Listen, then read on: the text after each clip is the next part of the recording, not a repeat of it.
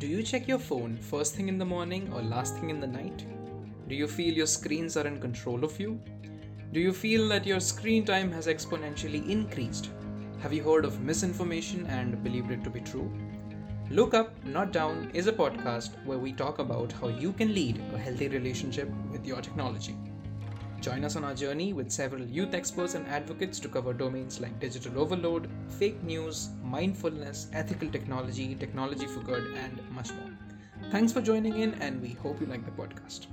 Hello and welcome of Look Up India's podcast, Look Up, Not Down, a podcast where we talk about how you can lead a healthy relationship with technology.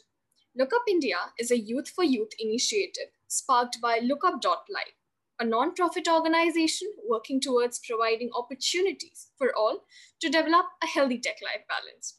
Our guest today is Rainer Angelo. He's a student of actuarial sciences and a working professional. Rainer has been very active in advocating digital wellness in his life and plans to expand that into his workplace and those around him. He is actively working on a series of free sessions to get the ball rolling. Well, it's worth noting that he sees digital wellness as a piece of a bigger picture that aids overall well being.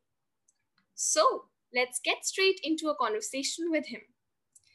Rainer, tell us about the experiences or challenges which made you passionate about digital well being and mental health. How did you feel about it, your experiences, everything? Hey, yeah. So thanks for having me, first of all. I think it's an honor to be on this podcast. And going back to digital wellness and mindfulness, uh, it's actually a pretty long story. And I think it's going to be a long story even looking forward. Uh, I came across mindfulness and the whole digital well being by accident. And I, I, know we kind of split these into two different pieces because we're glued to our screens most of the time. And, yes. you know, given I'm a working professional, I also have to split my screen time into two pieces, which is the work side and then there's a personal side.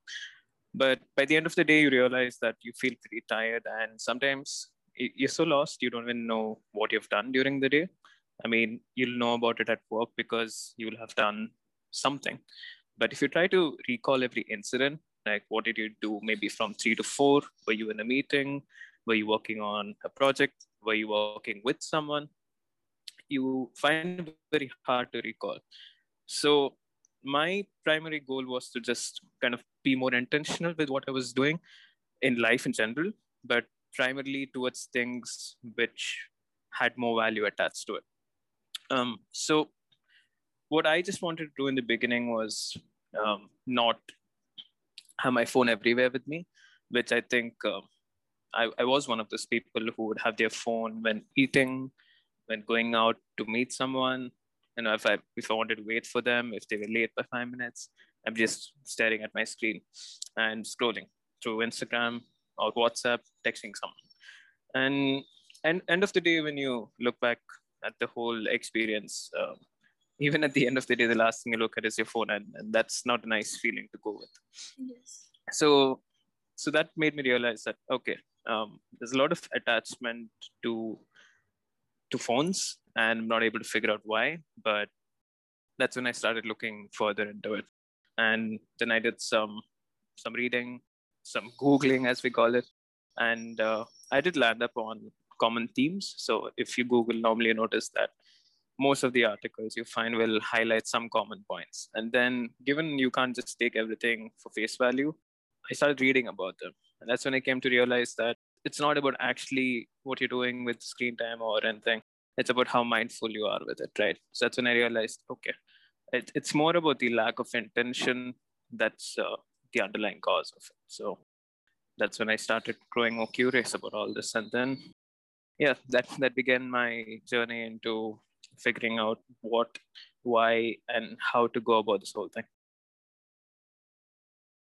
Well, that actually is a very interesting and instigating story. You know, finding a deeper meaning with everything you are doing every day.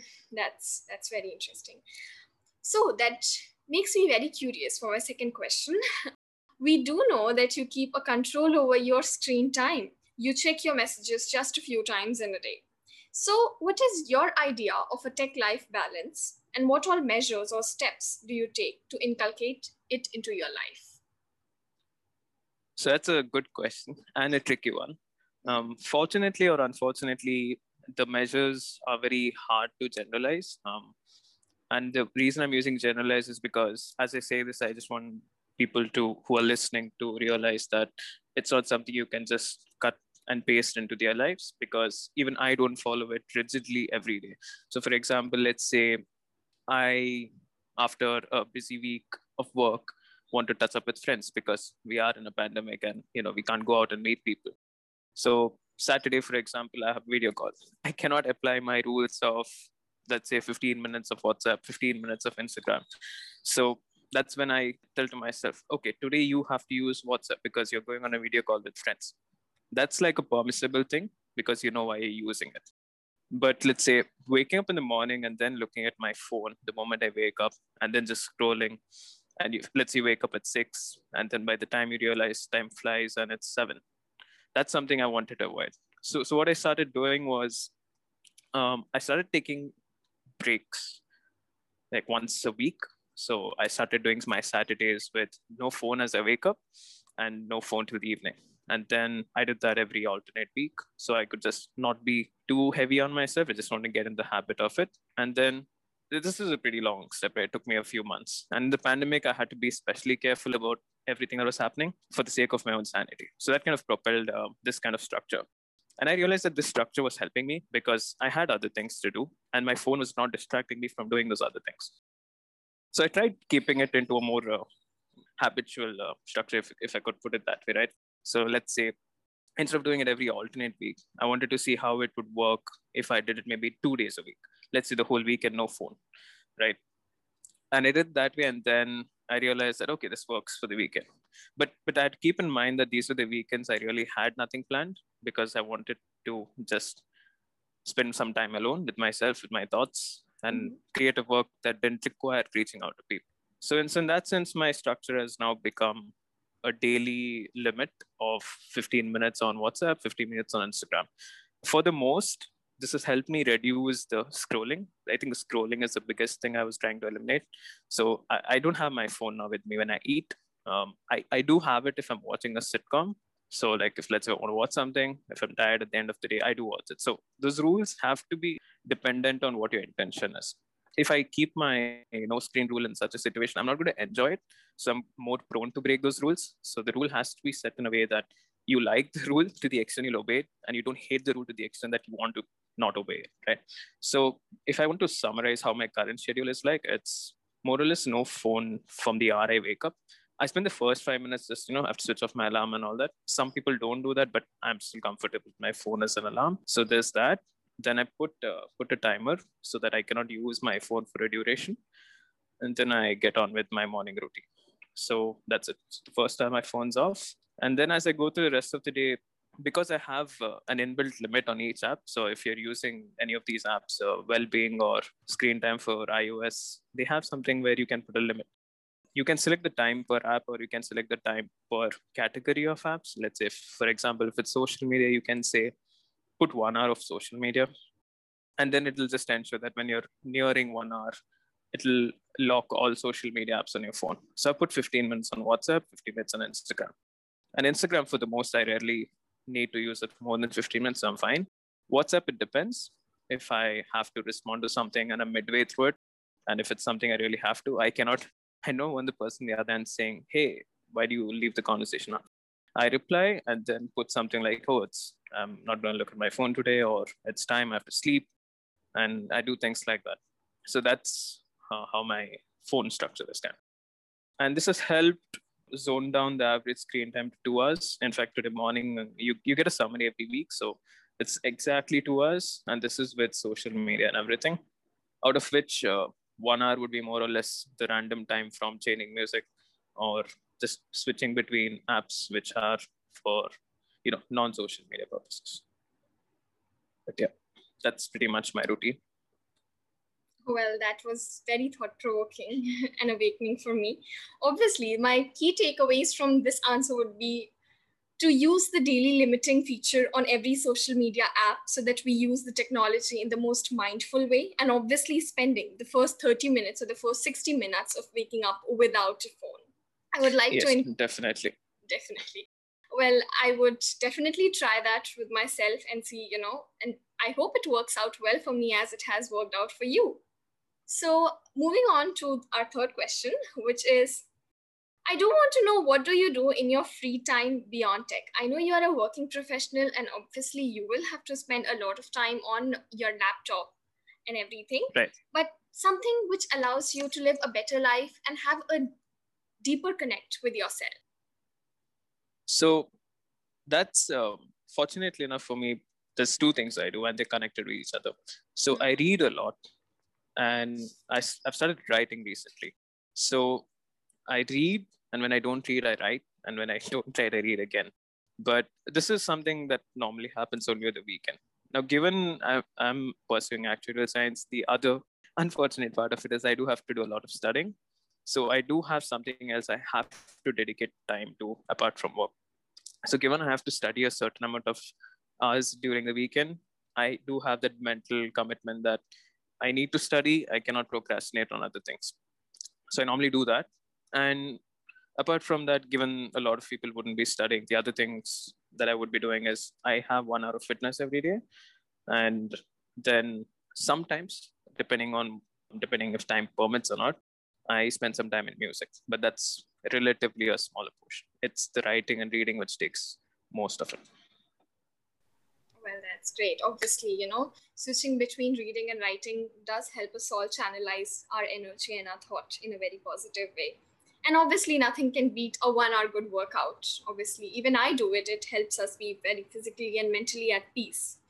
So, my next question would be what is your idea of productive procrastination as you said that you know you just do not procrastinate much and sometimes it happens so i do want to know that and how do working professionals reduce uh, whatsapp discord etc screen timing when literally 50% of all resources and action plans are incubated and Im- implemented there I think even now, as in a pandemic, a lot of our study material and resources are updated on social media, and we do have to spend a lot of time or lap- on an, our laptop, be it working professionals or student, and you being both. So, yeah, how do you manage that? So I think I'll take the first first one, Yes. um, which is the productive procrastination. yes. So yeah, procrastination is something I've more or less stopped beating myself over as a bad thing. Mhm. uh, even though it does delay you from the actual task at hand. What I normally try to do is first, let's say if it's just the weekend. I think weekends are where we procrastinate the most because as a working professional, I can only procrastinate to a certain extent. Otherwise, you know, if work's not going in, people know I'm not doing something. So that's easier to avoid. But on the weekends, the first thing I do is I I open Google Calendar. Yeah, I know it's a screen, but end of the day, it does help reduce procrastination and this is an intentional use of it so the theme i'm trying to set up and i have set up personally is that if you use your tools with intention you don't have to see them as distractions and as long as they're not distractions you don't have to worry about using them you know with blockers and thinking about screen time and all those things so i open google calendar and i just roughly put in what my plan is for the day and if i'm studying let's say four hours i just say okay four hours and i split the four hours into each single hour i don't just block four hours because four hours feels intimidating. And to ensure I stick to the goal of four hours of study, what I do is I put in something I would enjoy in between. That does not include the phone. That includes maybe, let's say, you want to watch one episode of a show you like, or you want to watch a movie in the afternoon if you do two hours in the morning. Let's say you want to you want to listen to music, you want to paint, you want to write. You can even slot in your workout in between. So this is what I do. And if I don't feel like studying, what I do is I put in an online course, which is helpful. When in my case, I'm currently studying R programming, so I know it's useful. So I slot in like 30 minutes over there. So I don't feel guilty as such, but it's still procrastination from my actual studying. So that that's one of the ways the productive procrastination happens. But it's not the end of the world because I still don't feel bad about the time I've spent. So as I study one hour, let's say 30 minutes R program, then take a break. And in that break, normally you know it's doing something that would help you as opposed to looking at your phone. So let's say you can read a book for 30 minutes and then you can come back to studying. So in two hours, you're doing one hour studying, you're doing 30 minutes of an online course, and you're doing 30 minutes of reading. So you might have procrastinated to the next hour, but at the end of the day, you still feel fulfilled as opposed to how you would feel if you looked at your phone for Instagram or WhatsApp. Don't know if I've answered your question on productive procrastination, but Yes. And I hope that helps. definitely, I think leading a disciplined life and planning out everything does help us have that feeling of satisfaction at the end of the day that we haven't wasted any hour. And um, the second part of the question was that how do working professionals uh, reduce WhatsApp and Discord timing when you know all the resources are out there on social media media apps? So this one's a bit tricky because for me personally, WhatsApp is not a problem. We don't work a lot on WhatsApp, but I, Mhm. I do know that maybe people on the consulting front, for example, use their phones for work. What I what I could say is is something they could try is if they can afford to get another WhatsApp just for work, right? Definitely. This is a number you can use just for your colleagues and you don't give it to friends and family and you keep another one for friends and family. I know it's a lot of effort, but sometimes people would go to certain lengths to reduce their addiction. So it really depends on uh, multiple factors. One is how bad is your addiction, and the other Mhm. thing is how difficult is it for you to, you know, try to get rid of WhatsApp from your work. So if you're fine with your WhatsApp usage as a working professional, then it's okay. But if WhatsApp is harming your work, and you don't need to use WhatsApp in your work, which is something like in my situation, it's it's going to work that way. Is that I don't need WhatsApp. So the easiest and the most effective trick I've seen in not using your phone when studying or working is you don't keep your phone in front of you. You don't have to hide it, you don't have to give it to your parents, nothing. Just keep it out of sight. It's as simple as that.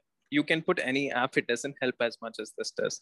I keep my phone behind me, whereas I my table's in front, but my bed's like few steps behind. So I keep my phone there. And as as long as it's not in sight, I don't even care about where my phone is.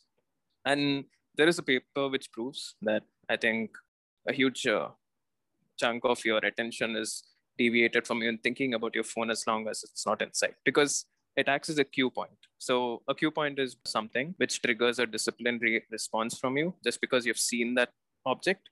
So when you see your phone, you just subconsciously want to open it and use it, even though you have no intention of using it. So not keeping your phone in your field of view is very helpful.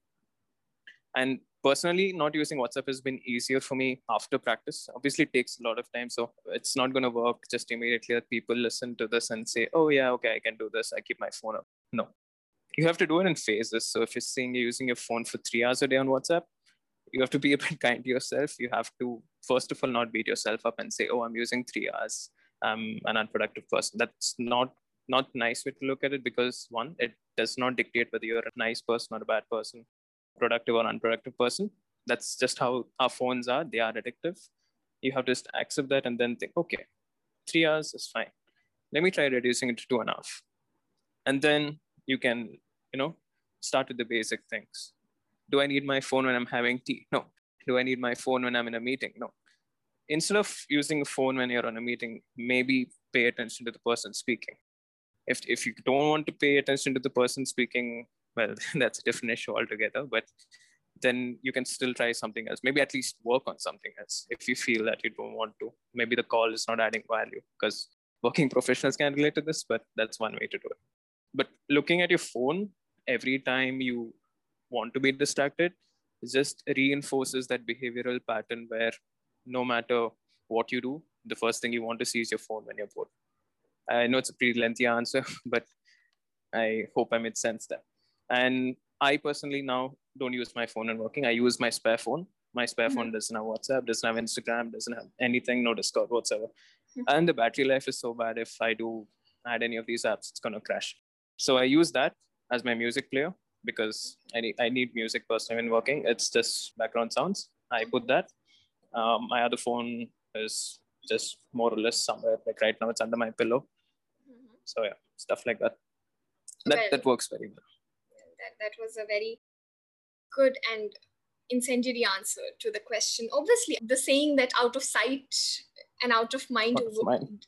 yes, definitely, you know, works with the mobile addiction as well. And obviously, each one of us can question and figure out what works for us the best. So, uh, how would you describe your interaction with technology? Although I know you lead a very disciplined and planned and sorted out life, is there anything you would want to do differently? Anything I would want to do differently? I wish I could quit social media for good, like forever. Um, Okay, there's no denying that. Well, uh, Yep. won't you be feeling the fear of missing out on your friends and their life updates and everything? That is a Well, I have done it like, Mhm. earlier in the year. I have Mhm. unplugged for a whole month. Uh, Actually, I've written about it as well. Yes. but- That was a very good experience in the sense that since I knew I wouldn't be looking at my phone Mhm. because I wanted, you know, I told myself no using social media. And the tricky bit was I had the apps on my phone. I didn't uninstall them, so I, it wasn't mentally in my head that I'm not using them. I just went with the flow of not using them. One month it was brilliant, but when I went Mhm. back, I also realized that okay, I do miss um, people. I do miss talking to people. So the one thing that I did when I felt this after the first week was that I started calling my friends and asking them Mhm. how they're doing because I had to be in touch with people. I didn't want to just ghost people randomly. So it's going back old school, right? Just because you don't have social media apps doesn't mean you can't connect with people. And I would do this, uh, let's say maybe I have an hour, I'm going for a walk. I would call a close friend of mine and talk to them, ask them how their week went. And this was more rewarding than an app because in apps, you rarely keep the conversation going. People are not giving their whole attention to it, but when they're on a call, they're normally giving you attention. So it's a good conversation. You get a lot more. The conversation's more deep as well. And you know, there's no distraction. There's no message popping up from someone else. There's no story popping up from somewhere, no notifications beeping, nothing of the sort. So just call a friend who are you missing. And that's when you also realize um, the friends you really want to talk to. There's no algorithm telling you that, hey, check this person's profile or check this person's profile. So that's one way to do it. That's how I would. I wish it was permanent, but yeah, end of the day, I do have benefits from social media. I cannot deny that as well.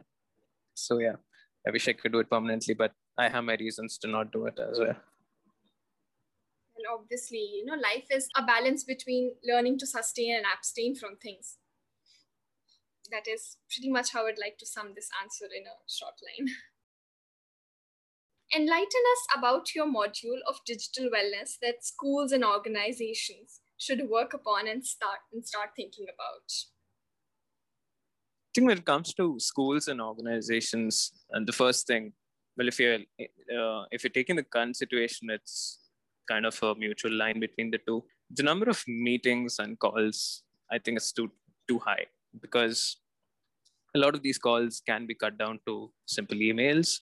For example, if you want to explain on a set of instructions, you can just put it in a good bulleted mail and send it across, and ensure that people read it and respond to it. But I do see organizations sometimes resorting to, let's say, one hour meeting, and people are forced to change their schedule to accommodate this meeting.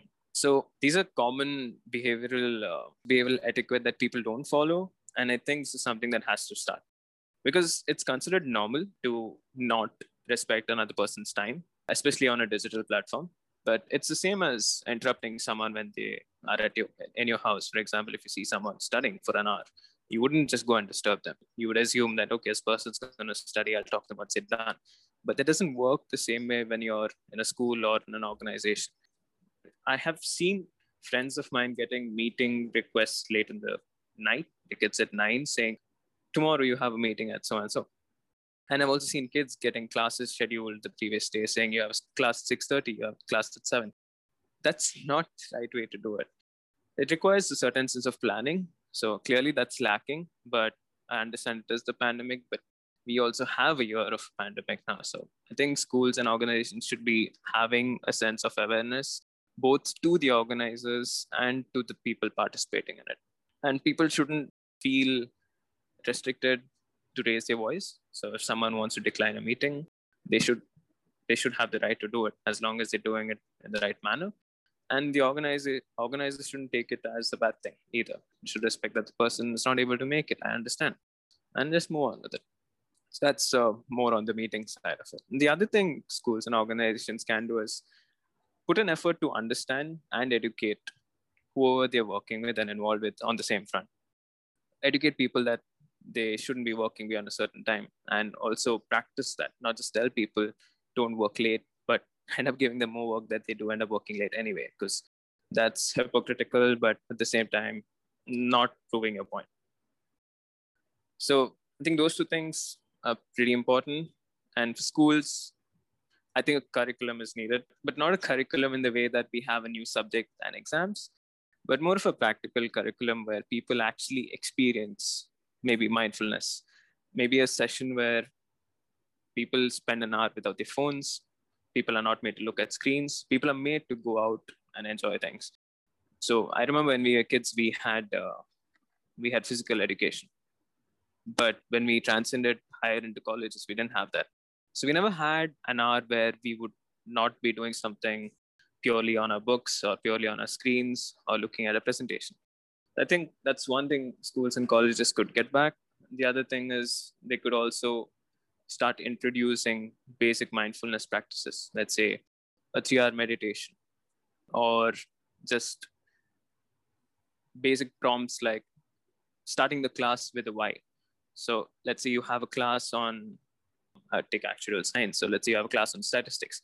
Maybe start the chapter with why are we learning this chapter today and why are we discussing this concept this is something you can also apply when studying, but the mindfulness technique over there reinforces why you're participating in the activity in the first place. It sounds pretty cheesy in a way. I think some people would say that, oh, it sounds corny, it sounds cheesy. But if you actually put that question before you sit down to do anything, or before you sit down for a class, before you sit down for a meeting, the, the meeting always has an agenda, right? But when people vocally, vocally stress on it, saying, oh, we have this meeting today because we want to discuss A, B, and C of this project and how you would contribute to it. It makes a lot of difference as opposed to a person just saying, oh, this is what we did, this is what we want to do. Right? Um, pretty lengthy ramble, but I hope there was some value added there. Definitely. There was a lot of value added to the answer. And I do feel it's very relatable. Schools and colleges should be sensitive and sensible towards the people involved. We never know what is the situation with the person on the other side of the screen, right? So, any call of action for our listeners, including some tips on mindfulness, tech life balance, and deep work? Yeah, definitely. Um, I do want to keep it simple because mm-hmm. end of the day, every person is different and every Definitely. everyone has a different situation mm-hmm. so while i can tell people that deep work is important or mindfulness is important. It really comes down to where you are at your current point in life. If you are someone who has um, who who has no need to maintain a sense of mindfulness or you believe that you don't need to uh, that's okay.